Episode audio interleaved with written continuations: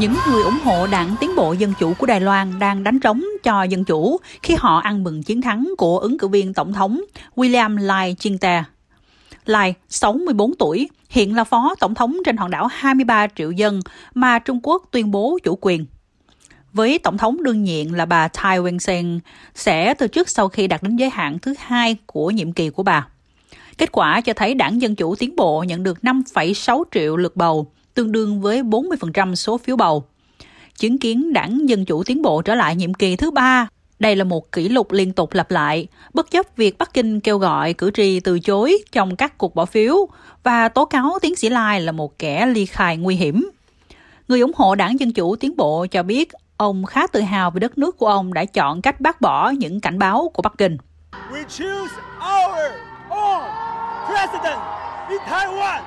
Chúng tôi chọn tổng thống của riêng mình ở Đài Loan. Chúng tôi là một quốc gia. Chúng tôi là một quốc gia là ánh sáng của thế giới. Chúng tôi yêu tự do. Chúng tôi yêu dân chủ.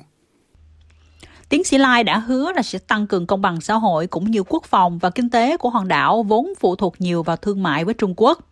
Trong bài phát biểu chiến thắng của mình, ông nói với những người ủng hộ rằng ông quyết tâm bảo vệ Đài Loan khỏi các mối đe dọa và hăm dọa của Trung Quốc.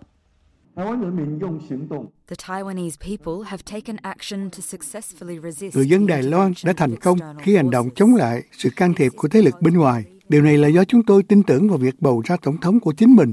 Chúng tôi không tham gia vào bất kỳ hành động khiêu khích nào. Đài Loan chỉ đơn giản muốn duy trì lối sống dân chủ và tự do. Nhưng chiến thắng còn nhẹ nhàng hơn với chiến thắng vang dội cách đây 4 năm khi đảng này nhận được hơn 50% phiếu bầu. Bắc Kinh được cho là ủng hộ quốc dân đảng, đảng thân với Trung Quốc hơn, còn được gọi là Kuomintang, vốn nhận được 33,5% số phiếu bầu trong năm nay.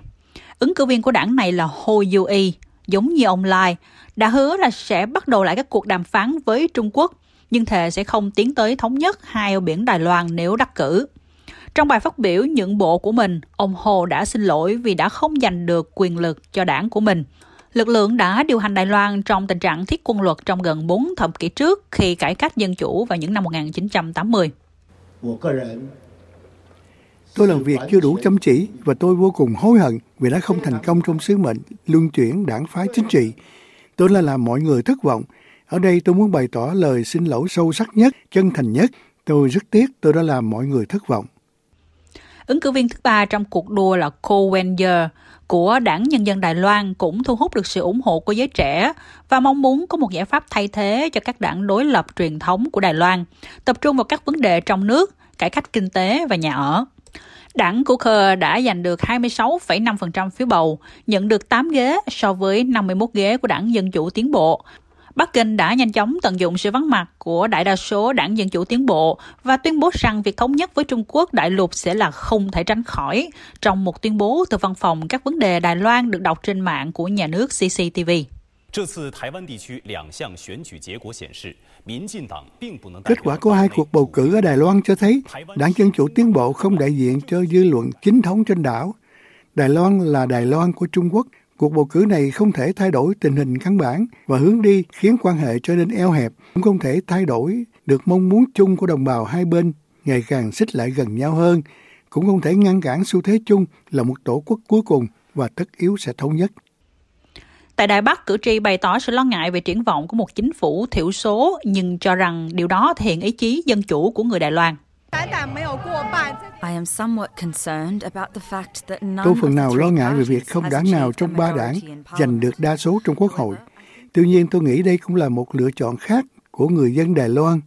Vì chúng tôi chiếm đa số trong quốc hội 8 năm trước và bây giờ trong 4 năm tiếp theo, người dân Đài Loan đã chọn không chiếm đa số. Tôi tin tưởng chính phủ mới sẽ tiếp tục nỗ lực đàm phán và mang lại một khía cạnh khác cho nền dân chủ mới của chúng ta. Trong cộng đồng quốc tế rất phức tạp, nhiều quốc gia, trong đó có Australia, chính thức công nhận Cộng hòa Nhân dân Trung Hoa, đồng thời duy trì quan hệ không chính thức với Đài Loan. Bộ Ngoại giao và Thương mại đã chúc mừng chiến thắng của tiến sĩ Lai Ching Tè và tiến trình dân chủ suôn sẻ của Đài Loan, mà họ nói rằng đây là bằng chứng của sự trưởng thành và sức mạnh của nền dân chủ Đài Loan. Tại Mỹ, khi được hỏi về kết quả, Tổng thống Joe Biden chỉ khẳng định lại nước này không ủng hộ Đài Loan độc lập, trong khi Ngoại trưởng Anthony Blinken chúc mừng tiến sĩ Lai là một trong những tuyên bố được ông chia sẻ. Tiến sĩ Lai là người đứng đầu trung tâm trong mối quan hệ của Đài Loan Mỹ. Ông đã từng dừng chân ở New York và San Francisco trên đường tới Mỹ Latin vào tháng 8 trong một động thái bị Bắc Kinh chỉ trích. Ông nói mặc dù mối đe dọa thống nhất, mục tiêu của Chủ tịch Trung Quốc Tập Cận Bình khó có thể xảy ra, nhưng chiến thắng của tiến sĩ Lai cho thấy mối quan hệ giữa Trung Quốc và Đài Loan vẫn sẽ là mối quan hệ không thân thiện. Thật khó để họ tiếp tục gắn bó và chịu đựng những gì ảnh hưởng. Vì vậy rất nhiều thất vọng. Và tôi nghĩ William Lai chắc chắn có thể khẳng định rằng Đài Loan có thể bỏ qua điều đó. Nhưng Đài Loan có 40%, 45% thương mại với Trung Quốc. Vậy riêng điều đó thôi cũng có nghĩa là phải có mối quan hệ nào đó, ngay cả khi nó không phải là một mối quan hệ đặc biệt thân thiện.